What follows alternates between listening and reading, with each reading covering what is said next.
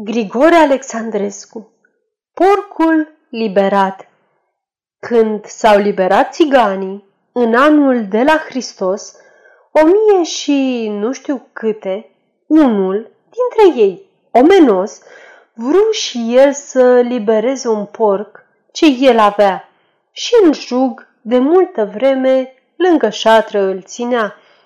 Îl chemă, dar și îi zise, Porcule, purcelul meu, cunosc însumi din cercare jugul cât este de greu, de aceea te fac liber, dar cum poți aviețui, oricum ți-o plăcea și hrana, singur, a ți-o dobândi.